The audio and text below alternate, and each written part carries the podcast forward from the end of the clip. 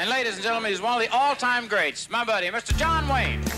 You're listening to the John Wayne Gritcast with me, Ethan Wayne. The hell I was. We're talking all about the life and legacy of my father. John Wayne. Mr. John Wayne. John Wayne is the United States of America. Slap some bacon on a biscuit and let's go. Hey everybody, today's episode is going to be fun for me because we have one of the most beautiful girls who ever came out of Newport Beach, California, Julie Comstock. And she actually at, at 18 got hired to work for my father. And so one had, you know, her at my house every day, which was really cool for me as a young boy. Uh, but two, she has stories that I don't have. And so hope you guys enjoy it.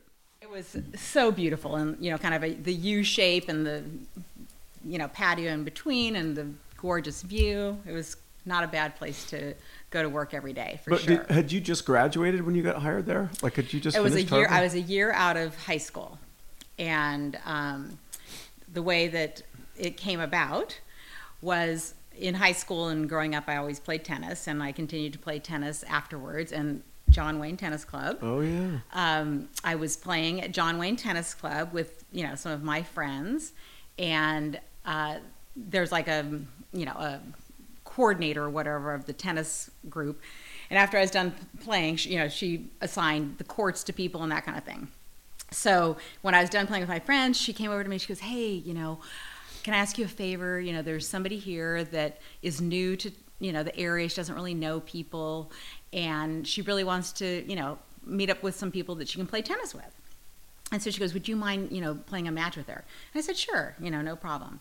So I start playing tennis, and it was Pat Stacy. Oh, you're kidding me. Yes. And so, you know how when you're playing tennis, between points, you kind of come to the net and you kind of chit chat and that type of thing. So, you know, she was super sweet and she just said, Hey, you know, at the end of the match, she goes, You know, I really don't know anybody in town. And obviously, there was an age difference. I was 18, I was 19 years old, probably 19. And I'm not sure how old she was, but I would say late 30s, you know, 40 maybe at that time. And so, but she said, you know, hey, you know, I really don't know anybody. You seem like a really nice person. Would you want to go grab some lunch? Kind of thing. So I said, sure. So we, I remember we went to the Good Earth Cafe. I don't know if you remember. Oh that was in I Fashion do. Fashion Island. the Good Earth Cafe, and we sat and talked, and you know, somehow it came up. She said, you know, um, you know, where I work, you know, we're looking for someone else, you know, to help.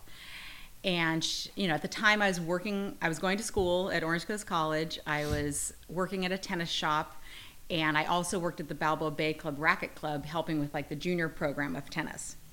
So, but they were all, you know, kind of random things. So she said, Well, if you're interested um, in doing something different, you know, I'll give you a call and you can come and meet my boss and, you know, he can interview you and we'll see what happens. And I said, Okay, well, that sounds like fun. But she, she didn't mention who it was, you know, and so back in those Did, days. did you know Aissa or any of my family? Okay. Yes. Uh, well, I, I, she was two years ahead of me in school, so Uh-huh. I, I knew Aissa, which I have a great story about that, which we'll have to get to. Um, but it wasn't. I'm sorry, but it wasn't like you know we were friends, Uh-huh. you know. But I knew who she was. So uh, anyway, back in the day, obviously we didn't have cell phones, so I gave her my work number at the tennis shop that I worked at, which was on 17th Street, right at Irvine and 17th Street, Dr. John's Tennis Shop Yeah, I remember. and then I gave her my home phone number.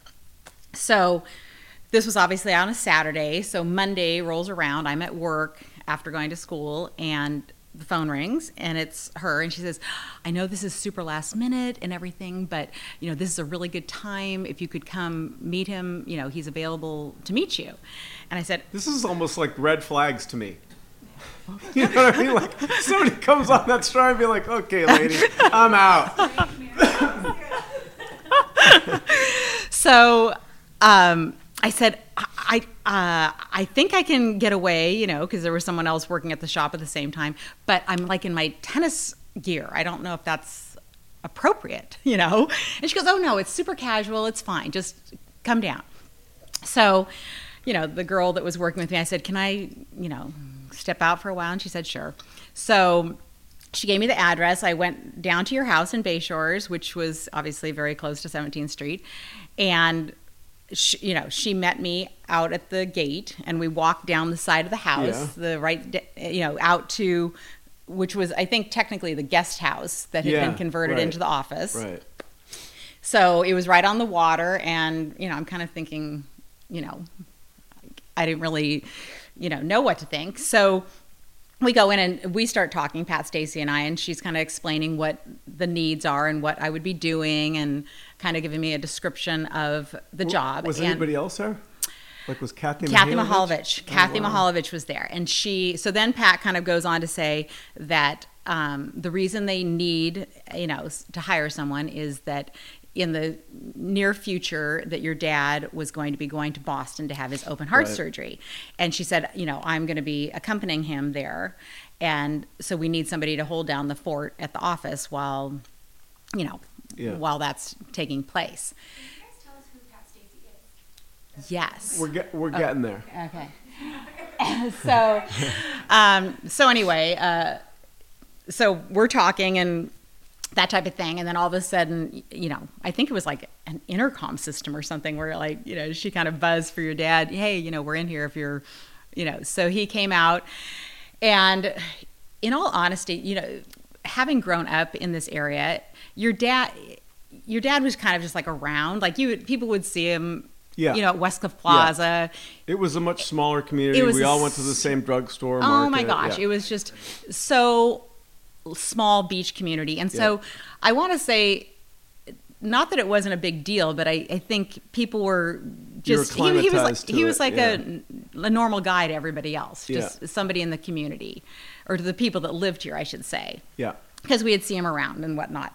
But I will never forget the feeling when he actually walked in the room that I it was kind of like overcoming. He- He was completely larger than life. Yeah. he was like this presence when you're in like a room with him that it was just like larger than life is the only way I can kind of explain it. And what year would this be? So that would have been seventy eight, like early. Oh wait, early seventy seven maybe. Okay. I think he had his surgery in 78 though. We can Google when he ha- went to Boston for his. I uh, think he went in April. he had a heart valve replaced. April. I think he had his surgery like April 3rd. I remember because my birthday is April 4th. April 3rd of 78, I believe. Wow. Happy birthday. Thank you. And so, um, is that right? What was it? 78? 78. So this is a few months. Okay, close. I was close. Um, so, so this was earlier in the earlier in that year, and kind of getting prepared for when he was going to leave. So anyway, he comes into the office, and you know, like I said, it was kind of it did kind of take me back a little bit because he was kind of a big presence for sure, and not just in stature, but just Personality. personality. Warmth. Yes, Friendliness. super super friendly and you know i'm just this young stupid you know 19 year old girl and so but it, was- it was You can pretty see him looking over at Pat Stacy going, I like where you're going with this. Yeah. so he so we kind of chit chatted a little bit for a few minutes and then this is probably not paraphrasing it exactly correctly but he said something to the effect well if you if if your work is as good as your smile then you got the job Oh, that's sweet. yeah so it was really cute So I'm going to give a little backstory. Uh, my father had a secretary for 40 years named Mary St. John, Mm-hmm. who retired, um, and I think Mary onboarded Pat Stacy Mm-hmm. to take over. Pat Stacy, I think, I don't know if Mary or Pat hired Kathy Mihalovich. kathy mahalovich yeah Mihalovich, uh, pat did because I was just, you know, as a like a young teenager, Yes. I didn't know what was going on. But you know, Mary went away. Pat Stacy showed up. Kathy came on, and then you joined shortly after right Kathy, right? exactly Which blew my mind. Uh, and then the other thing was like I, you know, Pat Stacy went from not only a secretary but sort of a companion to my father for a number of years, and uh, she was different. And as you know, as a as a young guy, like I didn't really appreciate her. yeah Uh, so that's just personal stuff, like you know, whatever. Uh, but it, it it's interesting that she went to the tennis club, which my mom, you know, sort of spearheaded, and then was playing tennis. I know, just isn't that wonder, like, odd? what they're doing? What? Yeah, it's very Like, stirring, yeah, stirring the, you pot, know. stirring the pot. She was a little bit of a pot stirrer, like for the kids. I think I Yeah. could be wrong, but I've been told that she would, you know, direct how his feelings should be. Sometimes I don't know. Could be, yeah.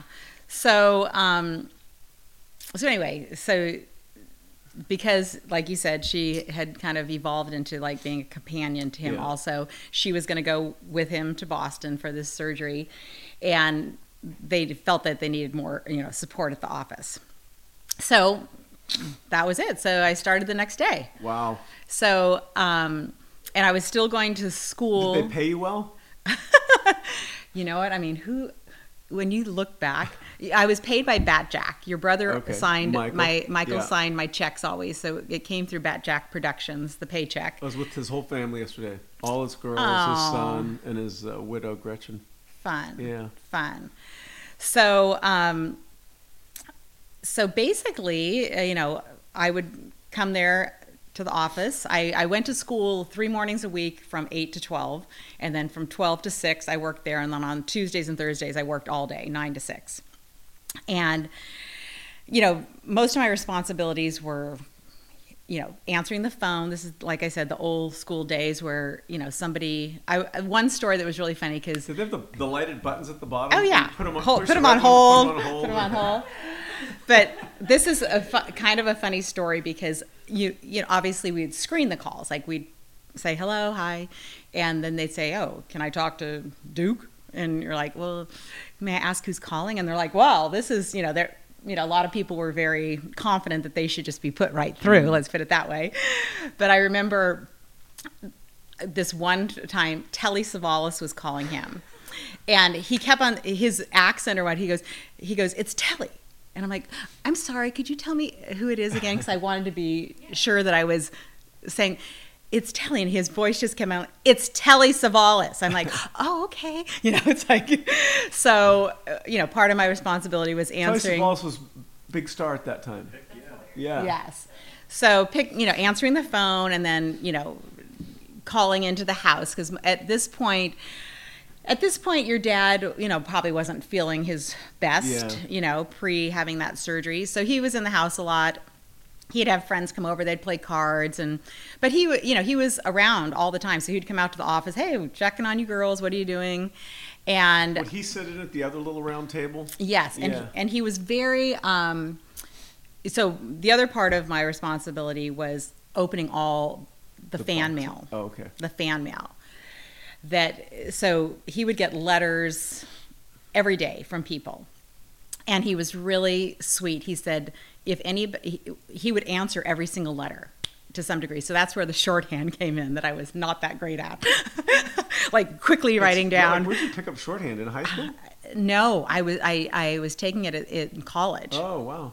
You know, this is obviously before computers and that kind of thing. I'm trying to remember what I learned at Newport Harbor. That wasn't much. it wasn't one. so you know, he's you know, I would read the letter to him, and then he would say, "Okay, we'll say you know da da da da da," and so quickly trying to scribble down in shorthand so that I could go back, go to the, and this is before.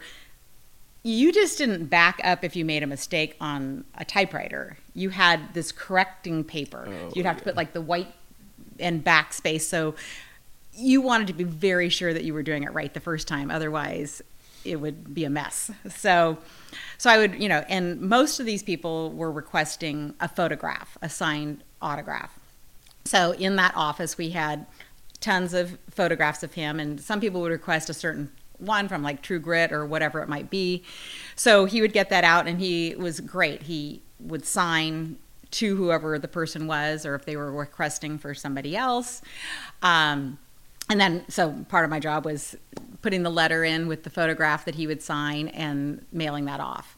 So a lot of fan mail, a lot of um, you know, just answering the phones. I'll get to another story.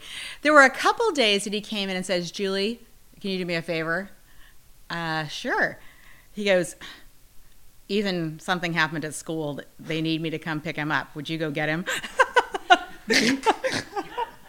What school? Newport Harbor High School. Seriously? Yes, like you got in trouble one day and they were asking you to be picked up.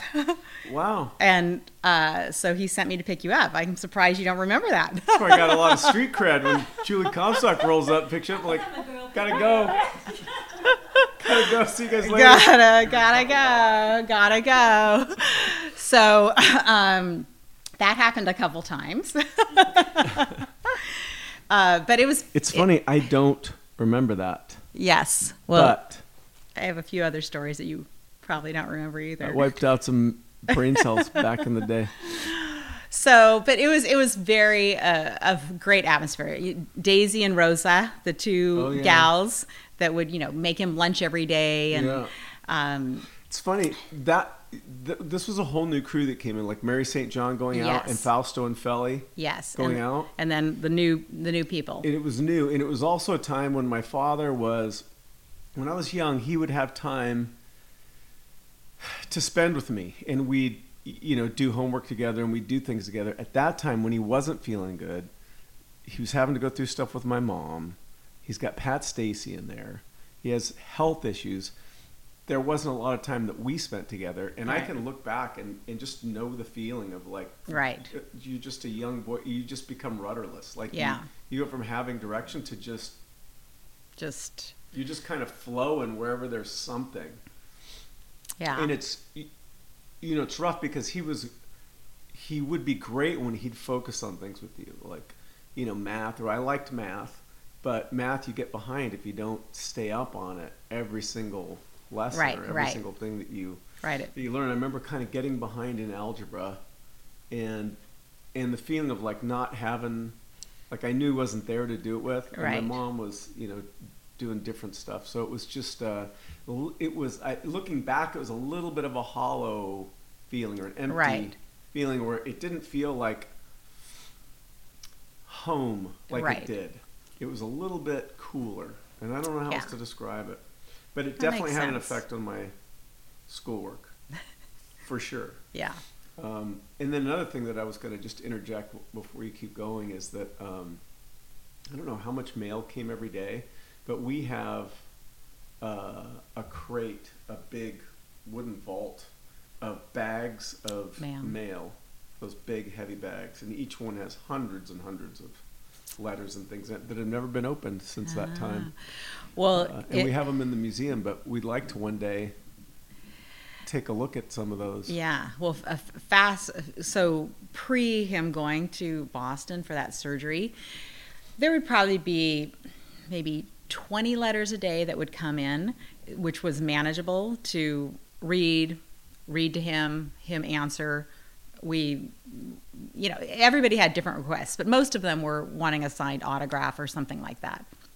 Um, but then post the surgery, all of a sudden, the bags were coming in Starting to come. Okay. bags and bags and bags. And in the beginning, he had us starting to kind of filter through them, and he wasn't able to look at all of them, obviously. We would look at them, and at first he said, if they're just wishing me well, then we're not going to be able to get to it. If they are actually asking for something, I want to get back to them. If they're requesting something, if they're just sending well wishes, then we're not going to be able to, you know, because there were bags and Yeah. bags and bags but then obviously we could just never keep up on it. It was just that's probably what you have is all We have to. You guys have to come out to Fort Worth and go through the museum, that'd be so and fun. then we should figure out what we're going to do with that fan mail. It's an enormous amount. It's probably we'll have to look at the stamps and see. Like it's probably when you were there. yes, yes, But we we might make like a book out of it or do something for the Cancer Foundation with it. But you know, I, there's this show that's been on the air for 50 years in Texas called Texas Country Reporter. And so they came and they did a big thing on the exhibit and John Wayne and then the guy goes, "Will you just can we just grab one of those things and you open it?" And it was from like you know, a, a guy who'd been in like World War II in Vietnam, and he'd written this poem for my dad. I couldn't speak. Like I got, I got one paragraph in, and I, you know, I sounded like a little girl. My Yeah, voice so went choked up, and up. I couldn't, couldn't get through it. So there's some really touching stuff in there, and and I'm cutting you off again, but No, no. I, we've also seen in the files, and these may have been files that, that you you were around for, you know, where somebody'd say, "Hey, you know, we got this team, we can't afford uniforms," and he'd just buy the whole team uniforms, or Right. do this, or send somebody money. I mean, it was it's Right. just constant. Yes, he was very outflow from he was very generous, and like I said, really made a big point of making sure that if anybody did request something, that we acknowledged it in Mm. some way or got back to them, as opposed to just like throwing it in the pile of all the other things. I know I said some negative things about Newport Harbor. Newport Harbor was fine. It was it was me and what I was going through at the time. And I got to tell you, one guy made a difference in my life. Bill Wakeman. You remember Bill Wakeman? I sure do. Taught English. I sure do, Mr. So Wakeman. he would uh, he one day a week he would do Uncle Bill's story hour or something like that, where he would get a book and he just read to us out of the book. And cool. uh, I don't know what period that was, but I, you know, my eyes were a little red by the time I got to his Uncle Bill's story hour, and he'd read, and I started reading, and it, you know, I, I didn't your- finish high school, and I, you know, some things happened in a different way in my life, but that interest in story and reading really uh, it's where I got the education that I have and it was also my interest in you know story like Right. tying me back to what my father did and what I did for a while you know it's all about Yeah. that story cool. so thanks Bill Yes. he was a cool guy He was a cool guy. Yeah. Yes. So, um, so let's see. I have a, I have a couple stories. all right let me have it And it this doesn't sound like it's talking about your dad, but when we get to the end of the story, you'll see that it is about your dad. Uh, um, so one day I'm at in the office, and Aissa comes in. And she goes, "Julie, come here. I have to talk to you." I'm like, "Okay." So we go outside, and she goes, "I got you. You have to do something with me." And I'm like, uh, okay, what are you talking about? And she goes, and th- just to preface this, it was, if it wasn't Halloween, it was right around Halloween. And there was a place called Bobby McGee's, Oh, yeah. which was on the Coast Yeah. Highway, very close to Bayshore's Yeah. entrance. And uh, was Bobby McGee's where Soul Canteen is or the Tavern House it, it's, no, it's where, like, the Starbucks and that gas station, you know, Oh, like that, yeah, yeah, the okay, Starbucks right. that's on the other side of Bayside Yeah, there. mhm. So she's like, "You've got to do this with me," and I'm like, "What?" And she goes, "She goes, I think Ethan has a girlfriend or a girl that he's going to hang out with." And she goes, "I want to go spy on him." I'm like, "I'm not going to go spy on him," you know. And she goes, "She goes, no, I just can't believe." You know, I'm trying to think like. You were probably only 16. How in the heck you got into Bobby McGee's, I don't really know. But In those days, it wasn't hard. What was the, the what's the Isidore's? Do you remember Yes, Isidore's? Oh, and you would dance. It was like a bar, but you know there was dancing, and it was you You, know kind you of like could a eat there too, of- and the of guy'd go like, "Hey, I'm Patio Furniture." Yes. you know, they'd have like weird names, and you know, they'd have outfits on, and they'd. Talk. Is that Bobby McGee's, right? Yes. Yeah. And so so anyway, Aissa is saying, I'm just so curious because I think she's thinking of you as her younger little brother, like you no, know, like she's got some alternative thing. you know, like going. what you know, what is She's he gonna doing? Try to hang me for something. something. so she goes, I really, we're going to go. And it was because it was close to Halloween or you had to wear costumes. Everybody was wearing costumes. Hmm. And so I go, I don't have a costume. And she goes, Don't worry about it. I've got you covered. So I'm sure your dad probably didn't wasn't too happy about this, but she goes into the house. She goes into the linen closet, gets two like beautiful sheets, cuts holes in them to make it like ghosts, and makes ghost costumes for us out of sheets from the house. And of course, you know, Bob McGee's doesn't start until later in the evening. So she goes, Well, we'll just go to dinner or do something before we go and see if we can see Ethan and see what he's doing. And Ace is older than Julie. Yeah, she's two years older than I am. Yeah, so I said, okay, you know. Um, so, long story You short, pretty easygoing. I, yes, go with the flow.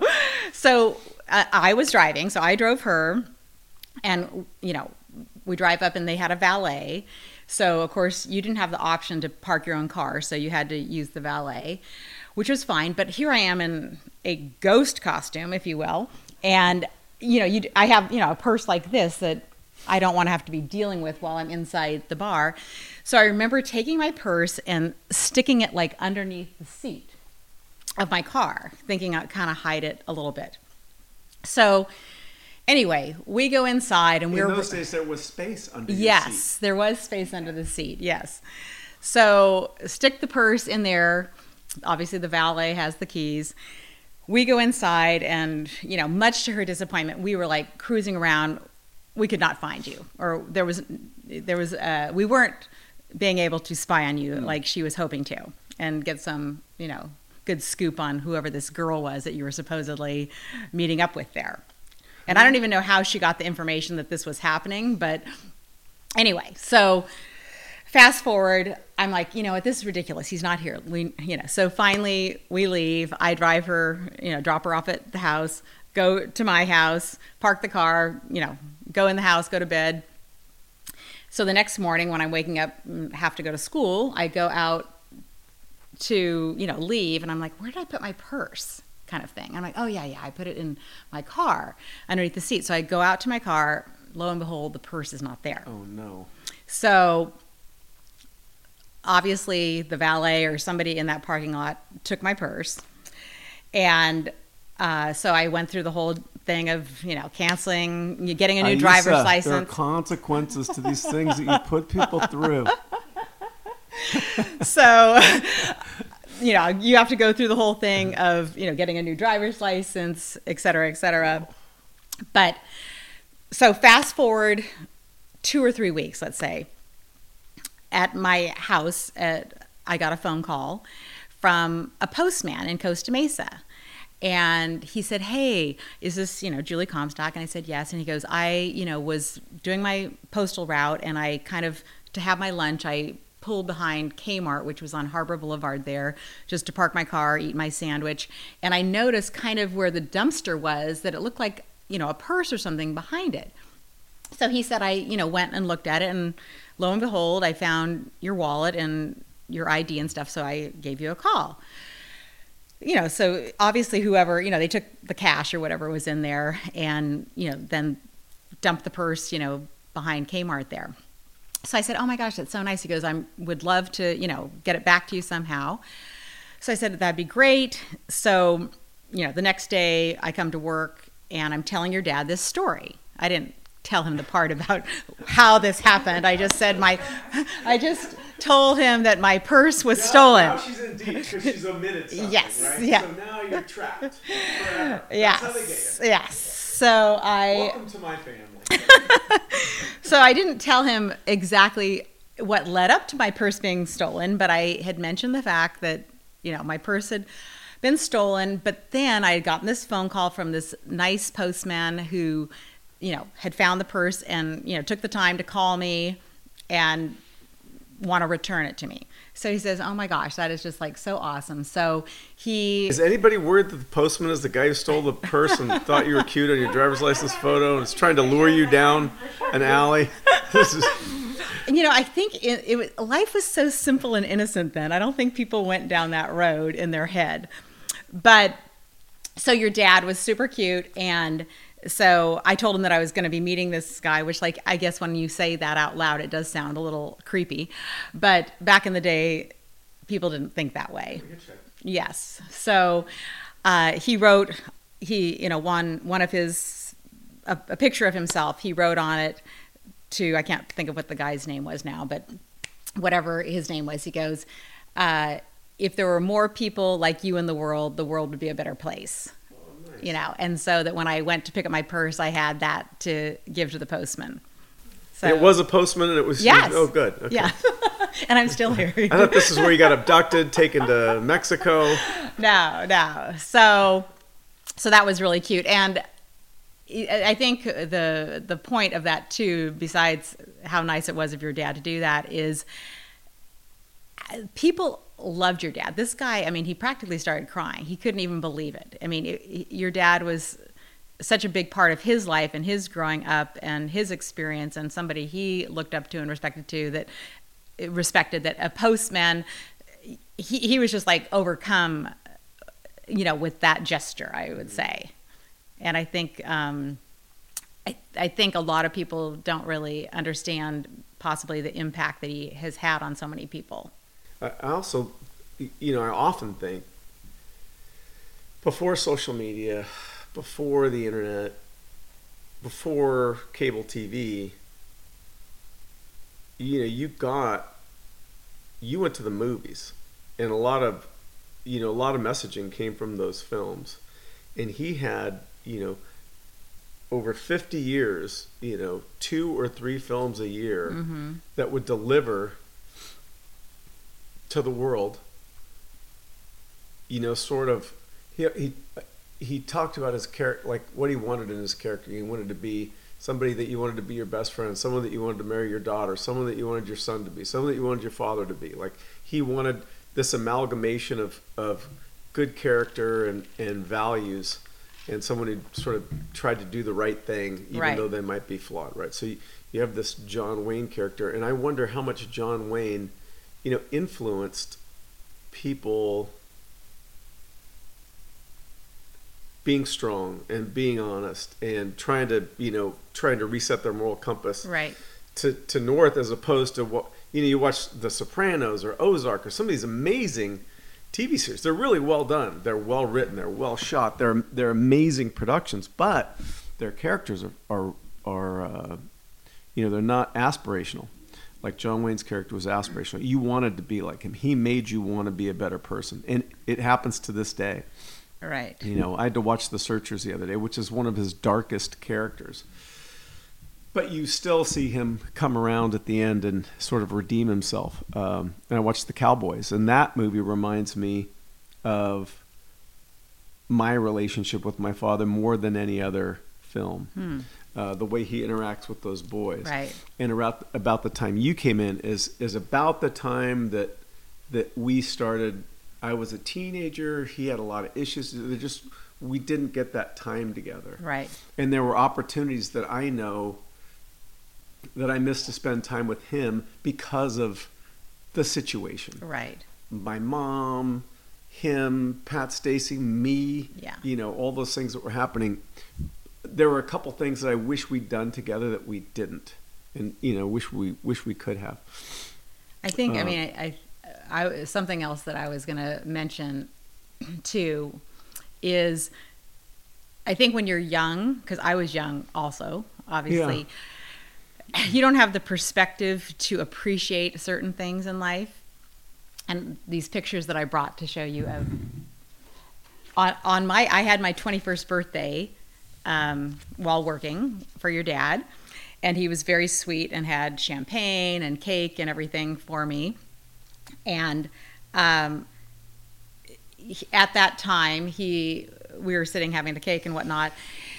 And he said, "Oh my God, you know, if I could be 21 again and know what I know now." And he kind of started telling me some different stories, and like I said, you kind of kick yourself, which I'm sure you kind of might feel the same way. It's like you didn't appreciate what the value behind that Yeah. story was at the time because we were too young and we just like we didn't appreciate that if that Yeah. makes sense. Mm-hmm. So I don't think you were probably especially being your dad probably even less focused on really retaining all of these you know stories that he might have passed on to you because you know you're a kid and you're just doing your thing Yeah. and you don't you don't have the the at our age now we can look back and what you were saying oh Mm-hmm. my gosh if i had done this you you can appreciate that Yeah, but I mean, when you're young been- you can't well, he would have been seventy, late sixties. yeah seventy, some, something like Yeah. that. okay well i'm going to Oh show my you a gosh. picture of yourself that you'll like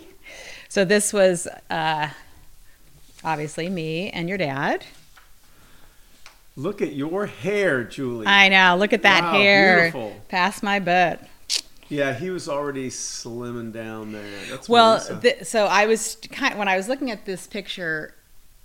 As I said, my birthday is April fourth, and he passed on June twelfth, uh, and so you so can re- really, you can about see from this time on, he was up in the hospital. this was very close to that time for sure, for sure. Because at that time he had, you know, he only had, he basically just had one lung because they took the other one out for cancer years earlier. It was at this time, this was this is a tough time for me. Loved my dad, like loved my dad, but we were in a weird spot. I wasn't crazy about Pat Stacy. Yeah. I was having a little difficulty with Pilar. Uh, there's You're- a big gap yeah. between Aissa and myself. Um, I was giving him like breathing treatments, you yeah. know, where you like have to, he'd have to inhale that that machine would blow stuff into his lungs, and we'd lay him down, and, like pound his back with cupped hands, and so he could like clear his lungs to breathe. And then um, I remember taking him to Hoag, and he got in the back of the station wagon, like he laid down in the back, and I drove him over there, and I don't know Bob Egan, somebody was there, and they're like, no, he's got to go to UCLA, and drove him up there that night, and I don't think he ever came back. Um, Possibly not. but, you know, I was like 17, driving to LA. Like Yeah. I'd never driven to LA. I did, you know, I don't know how I found UCLA. And then there were photographers there, so we had to like race around to the back. It was weird, Yeah. weird time. But you know, you look at him and he just looks a little unhealthy. Yeah. Poor he, guy. He he was definitely thin at that point for sure. I'm not trying to mess up your birthday. I'm just saying. No, no. So then, You uh, guys have to look at. So this is uh, another one, Oh my gosh. and then the best one, the one with Ethan in it, So there's Pat it- Stacy, Yes. Marisa, my dad. Who's this? her name was Marcy, and right, um, this was after after all these bags of um, Male. mail came in after you know his. So right towards the end, Oh my gosh, you look exactly the same. You're so Isn't that amazing? Hardly, hardly. Your hair is about three feet shorter. Yes. Judging by these photos, but but um, so she, they had her come in just to oh, go through, start going through those bags of mail. but um, this, this is cute. Ethan just kind of strutting around without his shirt on. let's see. Oh my gosh, yeah, look at that. I had one eyebrow from one side to the other. Look at that. That's so funny. So Marcy, Yeah, you can have those. I'll leave them for you. wow. But that? um, yeah, I remember all this. This is crazy. So, you know, it was just a beautiful setting right out in front of the house, right on the water there. And so had a little 21st birthday celebration for me and that is cute. Isn't that cute? I was there on your 21st birthday. You were there on my 21st birthday. Who knew? Who knew? Who knew? I know we've known I'm each other a long time. Yeah. In honor of your birthday. I'm totally coming without a shirt to your next birthday. Sounds like a good plan. Oh my gosh. But um, you know, it was it, it a really you know awesome experience, obviously. And at one point when I had finished. Um, you know, going to Orange Coast College and I was going to transfer someplace else. I mean, obviously this is a once in a lifetime experience. So I, you know, decided just to go locally to Fullerton to finish as opposed to moving, you know, going Oh. someplace else. Wow. You know, and, um, you know, he was just always, you know, like I said, larger than life, sweet, big teddy bear, um, very, very kind person. And, you know, the, th- the things you remember, like you sent the station wagon, that you probably have talked about this before, but Barney, remember Barney? Oh yeah. Barney that used to drive him around. And Did, did you ever know George Coleman? Who was before? There was a whole new crew that came in. It's funny. Yes. Like now I'm seeing it, but there was a big shift. So no, I did not know him, but Barney was around all the time, and um, because of your dad's build, he was kind of shorter legged, larger torso. A regular car he couldn't sit in because it was so. y- Cars were getting littler. so he had the two station wagons that were identical. Barney drove one, and one was that your dad drove. Um, and they they put those bubble tops on them, Right. So that he could sit in it and his head would not be touching Mm-hmm. touching the top. So it was pretty funny. We have one in the uh, exhibit. Oh, do you? Yeah, uh, he gave one to his uh, ranching partner Louis Johnson Uh-huh, down yep, in uh, yep. Arizona, and uh, Alice, his widow, still has it and loaned it to us to put in the uh, in That's the exhibit. cool. Yeah, That's cool. It's really neat, Yeah. and it's all like it's that green color. It's all original. Has like mag wheels on it. It was like Cragar style mags. Or Yeah, I mean, people- You know who did those cars was George Barris, the same guy who Oh did yeah. The Munster Mobile, the Batmobile, uh, the Addams Family, like all those crazy cars. Yeah. Um, I was just thinking, I kind of made some notes of anything I thought might be fun to talk about. I want to make sure that I got it. But speaking of the car, every kid in town recognized those cars. And this is a story that RJ tells all the time, which I think we all, a lot of us experienced, was he, it was called Save On at the time.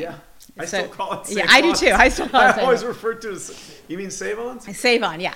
Save On and Market Basket. Yeah, Market Basket. I still call it Market I know. So in you know the local center where we all did our thing on 17th Street here, um, there was Save On and Market Basket, and your dad inside Save On was an ice cream counter. Yeah. Right when you come in the first door was the ice cream counter. So he he must have liked ice cream because he seemed to go there on a regular, and um, you know, kids that would ride their bikes from either like Ensign or Harbor or Mariners School after school. You, know, back then everybody kids rode their bikes and that was fine. Um, you know, kids would stop at Save On to get an ice cream treat afterwards, and this has happened rj's experiences but a lot of other people have experienced it too it's like if you're a kid in line and he comes in to get his ice cream he just like paid for everybody that was in line to get their ice Yeah. cream Yeah, he was good like that. yeah And he loved kids. yeah so You'd cute see him like perk up when there were kids somewhere. Yeah, I I was somewhere. Uh, I, I don't know last year, and it was a group of guys, and we were all talking, and the guy goes, "I was, you know, 17 or 18, and I was on PCH, and I was trying to get to Lagu- Colonel Mara Laguna, and I got my thumb out, and this weird car pulls over, and I look inside, and it's John Wayne, and he goes, "Your dad gave me a ride," and he goes, "Not only did he take me, he took me right to the house." You know, oh my gosh it's like a fond memory of his. It's really cool that he could. well it's I mean that is if you had the opportunity to like talk to a lot of people that grew up around here you would probably have a ton of stories like that. That and again you don't know how he touched all these different people in like small ways unless you've you know like that have run into somebody that's told you that story you know. But Certainly, since I took over the our family business, I have a, a much broader view of him than I did when I first started. Uh, uh, and then, you know, much deeper uh, and wider appreciation for him uh, just in going through files and seeing how he handled cer- cer- certain situations and then interacting with people who had uh, who interacted with him. And that was a you know it was a tough time for him. You know like his, his relationships falling apart he's got some financial issues he's got health issues you know that was a that was a tough time for him. And i can remember like how happy he would be if he'd go to make a movie or he'd get to go do, you know get on Right. the wild goose or do something that was just a, out from under all that like heavy admin stuff Yeah. that he had to deal with. Yeah. Yeah no he loved the wild goose for sure. Yeah.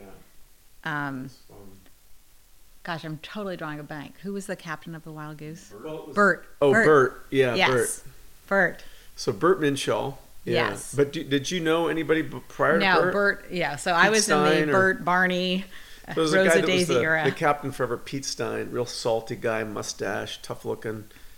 Talk back to my dad. They'd yell at each other, like you know, just drank a bunch. You know, it was on a charter down in San Diego, and, and one of those uh, breakwaters goes submerges at high tide, and he had a bunch of gals on there, like a ladies' card group, had chartered the boat for a sunset cruise, and Pete had been drinking, and he drove the boat up over the reef and tore out the bottom and all the running gear and everything. It was a big Oh, disaster. Everyone had to be rescued, and the boat had to get towed in, and you know, it was very bad. And so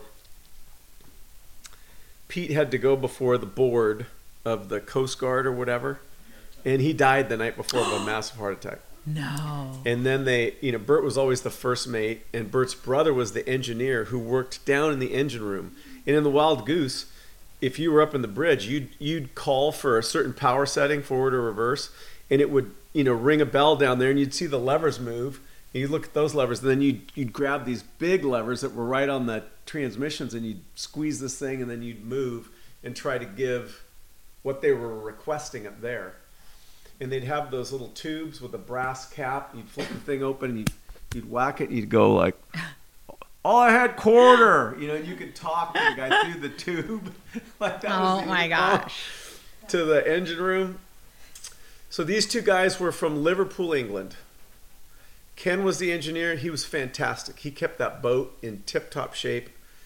Worked his ass off, but he would get seasick the minute we pulled out of the harbor. Oh my god. and he my walked around the trash can was sick the entire time. Oh, how miserable. He he took the boat. My when my dad first got the boat, uh, Teddy Wingfield uh, was on it, and they went down through the Panama Canal, through the Caribbean, over to North Africa, into the Med, Spain, all that stuff. Uh, that's where Ken called his brother Bert, who was in the Air Force in England. He said he was uh, he had to drive a big crane, and it was like frozen and icy in, in England. And he said, "I got a call from my brother from Gibraltar." Said, "Do you want to come work on John Wayne's yacht?" And he goes, "I just dropped the phone and ran to the train station and went straight there." And those guys uh, worked on the boat my my entire life. Yeah. Ken eventually got married when computer dating first came out before photos, when it was like the punch cards, and he matched with the girl, and they're still together. Oh my gosh. And then uh, he and Bert both lived in a, a little mobile home over here off like Whittier, and uh, Bert stayed there until a couple months ago. He he went to a a home for uh, you know people who worked Right. on the sea, and so he's over there now. Oh, wow. Yeah. Yeah. But my gosh, you know, I mean, we crawled on Bert all day long on that boat. you know, we just he was our guy. He was a nice guy. Yeah, swimming, snorkeling, hiking, whatever. Yeah. So fun. He took the pressure off my dad. Yes. Yeah. Well, that was good. That was good. Yeah. So, yeah. So that was, and you know, kind of just what you were saying, or I was saying about how you don't know the impact that he had. Like again, another RJ story is that I know you were talking to, you've talked to Tom Saftig Yeah. and uh, Ernie, his dad, Yeah, and your dad obviously right. were good friends, and uh, they would go out to lunch and whatnot. And then because Tom was playing football at Harbor High School, after they would go out to lunch, they would go and watch the practice. Oh, of- cool. and RJ played football with Tom Saftig, and you he al- did? Yeah, Okay, cool. and so he always says how Have like Have you talked to him in the last? I, I see Tom every once in a while. We give out a couple scholarships for Newport Harbor Oh, High School, cool. and Awesome. Tom's just a, he was just a, you know, he we were teammates and, and, you know, you look up, you know, you get tackled by somebody, and you look up and there's, you know, like Ernie yelling at you and then your dad goes, yeah, good play, you know, whatever. It was, you go, that Mr. Wayne? Yes, it is. Wow. Yeah, it's pretty, That's cool. really cool. They hung out at the Newport Harbor back in that, we called it the cow pasture back where we used to practice. Yeah. And, uh, they'd come there and stand, and, you know, stand around and watch us for a couple hours. It, is it crazy how they fenced all that in? It is. Everything's fenced in now. yeah. You know, I, I try to go up and run stairs at the high school, and you can't get in anymore. And I'm like, what? If something does happen, you're trapped inside yes, you're there. trapped. You're not. you can't out. figure out how to get out. Like who? I, I just don't get it. Yeah, I know, and, and like Ensign, how they have the. It's, it's sad. It's sad. I don't know. Maybe they have to do it. I don't know. but but I guess I'm- the- it was so open. it was I so open and like fun uh, back then, wasn't yeah, it? Yeah, at Harbor, you'd run over to Oakwood, jump in the jacuzzi, go back, go back to Harbor. Uh, those were the days, right? Yeah, it was fun. But I, I guess the, the point of that story too is just that I think it's pretty. You'll never know how widespread his impact was on No. people, No. and how just like you know that meant that was a big thing, you know, for the guys on the football team to have him come out there and watch their practice. And, you know, I think in this community, that people that have been here forever, it, he impacted a lot of people's lives for sure. That's so cool. You're on the team with Tom Saftig. Yeah. I mean, Ernie was. Uh, my dad was with Ernie when he went on that trip to South America, where he met my mother. Mm-hmm. And uh, I don't know what they were doing, but they were. They were. I think he was trying to finalize his divorce from his second wife, and they're just like, "Get out of town! Like, go away!" And so he and Ernie went on this thing, and they were, you know, they were like flying around South America and Central America and checking things out and having a good old time. Yep. Did you know Ernie Saftig at all? Yes, just through um, Just you through Tommy? Through Tom and and uh, Ernie was very involved with Tom and the football program at Newport Harbor, and and uh, he, he was always a classic to see too. I mean, he said I remember that that kind That of crew cut. deal he had, Man, and he was you know that guy was like a like five bowling balls put together. You didn't want to mess with Mr. Sapp. no, and he always wore those topsiders, the cream colored topsiders, Yeah, they, forever. I don't, even, can't remember what those are called. I don't even know if you can still get them. I hope not. But uh, yeah, just a great guy. s- So much part of my life. Him and, and Myrna, she would make hot pepper jelly every year. I mean, they were. He he was, you know, uh, one of my dad's closest and best friends. Yeah. Lifelong, and they met in the South Pacific during World War II. Ernie was on PT boats, and my dad was doing a tour down there, and uh, he went somewhere with Ernie, and they got stuck for a couple of days, and you know stuff happened, and uh, then I think when he went to make They Were Expendable, he called Ernie and said, "Hey, got this opportunity, you want to do it?" And from that point on, they were were very close. Again, this is all before my time, so I'm just Yeah. giving you what I've No, he- heard. No, he was a nice man. I remember because they Tom grew up on Lido. They lived on Lido, so you know through the years rode the school bus with Tom. I did, you know, to school and whatnot. And his dad was the um, like Boy Scout leader for the Lido boys, so to Oh. speak. So yeah, I've known Tom for a long time too. Yeah, it was nice. He, Tom came up and, and spent the day with us here, and we talked. And uh, we, you know, we didn't get through an eighth of what we could have talked about. I want to go see him again. Just go have lunch with him or something. Maybe we, all three of us could do it, or four of us. Yeah, Whatever. sounds fun. Yeah, it'd be cool. Well, Julie, gosh, anything else about me I've forgotten? I'm sure I could come up with a few things. exactly, exactly. You know, sometimes you hear things about yourself, and you're like, "Oh, Ooh. I wish I, wish I hadn't done that." But that I feel good about. That I don't feel so good about. you know, it's it's funny too when you're when you're his kid. There's a lot more. There's a lot of eyes on you. For sure. And For as a kid, you don't realize it. I didn't realize it. Right. I had no idea that there was a giant John Wayne billboard behind me. Yeah. And that you know that you just think back and you're like, how did I miss that? yes. How do you miss that? Yeah. And that's tough on a kid in high school. I mean, teenage years are not the best anyway. Everybody's going through a lot of stuff, and then you have expectations put on you that um, maybe are probably unrealistic, and it makes it a lot harder. Yeah, or you just you just kind of move away from them. You know, Right. like there's a lot of heat over there. Not going that way. Yes. Yes. Anyway, well, thanks for coming out and talking You're to welcome. us. You're welcome. It was super fun. Yeah, this was easy, and this was great. Yes. Thank you so much for listening to the John Wayne Gritcast. Make sure you subscribe so you never miss an episode. If you like what you heard, give us five stars in the Apple Podcast app and follow us on social media at John Wayne Official. Slap some bacon on a biscuit and let's go.